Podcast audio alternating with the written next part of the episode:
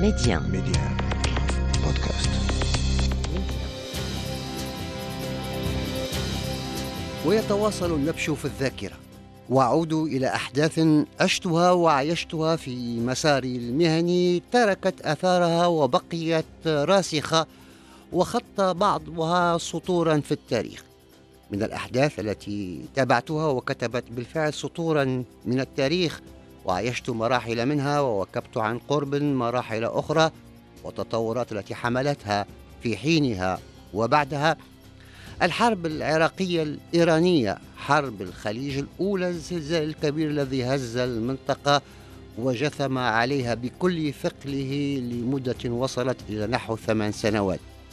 عشت بدايتها في جريدة الميثاق الوطني. كنت عندها رئيس القسم الدولي في الجريدة وتابعت باقي مراحلها حتى نهايتها في ميديا التي التحقت بها بعد سنة بالتمام والكمال على اندلاع الحرب. قبل حرب الخليج الثانية التي حملت أسماء مختلفة كحرب تحرير الكويت أو عاصفة الصحراء كانت المنطقة إذا مسرحا لحرب مستعرة حرب الخليج الأولى الحرب العراقية الإيرانية. أطلق عليها العراق آنذاك اسم قادسية صدام بينما عرفت في إيران باسم دفاع مقدس وأثرت على المعادلات السياسية لمنطقة الشرق الأوسط لتؤدي إلى حرب الخليج الثانية. العراق قام بهجومه في سبتمبر 1980 وانتهت الحرب في غشت 1988 بلا انتصار بين لأي من طرفي النزاع بقبولهما وقف إطلاق النار. وخلفت هذه الحرب نحو مليون قتيل وخسائر مالية بلغت نحو 400 مليار دولار. ودامت سبع سنوات وعشرة أشهر وأربعة أسابيع ويوم واحد لتكون بذلك أطول نزاع عسكري في القرن العشرين. وواحدة من أكثر الصراعات العسكرية دموية أدت إلى حرب الخليج الثانية والثالثة التي أدت إلى سقوط نظام صدام حسين ومقتله وأضيفت لاحقا صفة الأولى إلى اسمها لتمييزها عن الحرب التي تلتها وسماها بعض المؤرخين والكتاب حرب الخليج الثانية. بدأت الحرب العراقية الإيرانية على إثر التوترات التي نشبت بين البلدين عام 1980 حيث اندلعت الاشتباكات الحدودية المتقطعة ثم اتهم العراق إيران بقصف البلدات الحدودية في الرابع من أبريل 1980 معتبرا ذلك بداية الحرب. وفي السابع عشر من نفس الشهر قام الرئيس صدام حسين بإلغاء اتفاقية الجزائر العام 1975 مع إيران مع اعتبار مياه شط العرب كاملة جزءا من المياه الإقليمية العراقية. ووقعت اتفاقية الجزائر في السادس من مارس 1975 بين نائب الرئيس العراقي آنذاك صدام حسين وشاه إيران محمد رضا بهلوي وتم الاتفاق على نقطة خط القمر كحدود بين البلدين. وهذه الاتفاقية ألغتها إيران بالفعل قبل العراق بعد أشهر قليلة من سيطرة الخميني على الحكم. وكتبت مقالا تحليليا تصدر الصفحة الأولى لجريدة الميثاق الوطني أشرت فيه إلى أن طبول الحرب قرعت بالفعل بين العراق وإيران.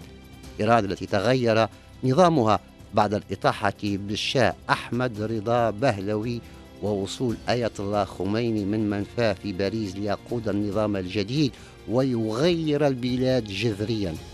اشتدت حدة الاشتباكات الحدودية لتصبح حربا شاملة بعد قيام القوات العراقية باجتياح الأراضي الإيرانية في الثاني والعشرين من أبريل 1980 أي بعد خمسة أيام على إعلان صدام حسين إلغاء اتفاقية الجزائر.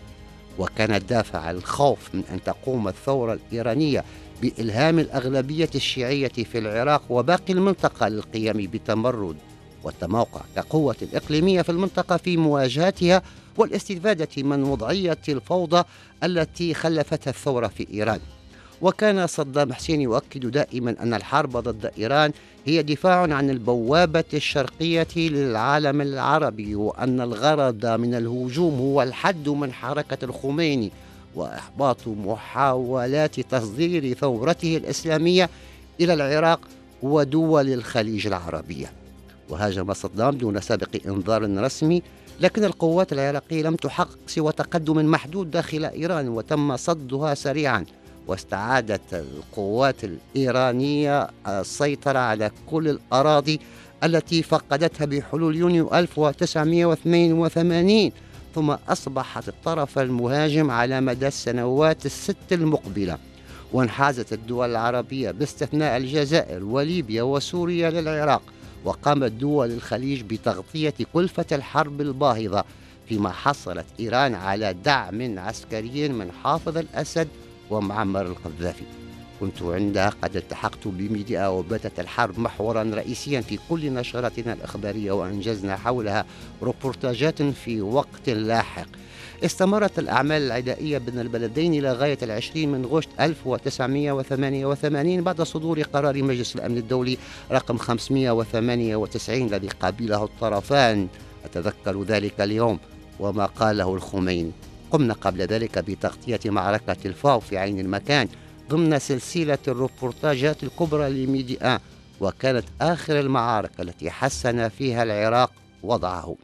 بعد صدور قرار مجلس الأمن استغرق الأمر عدة أسابيع لانسحاب القوات الإيرانية من الأراضي العراقية والعودة إلى ما قبل حدود الحرب التي حددتها اتفاقية الجزائر لعام 1975 ولم يعترف مجلس الأمن بالعراق على أنه الطرف المعتدي في الحرب حتى الحادي عشر من ديسمبر 1991 بعد حوالي 12 سنة من اندلاع حرب الخليج الأولى وبعد 16 شهرا من الاجتياح العراقي للكويت.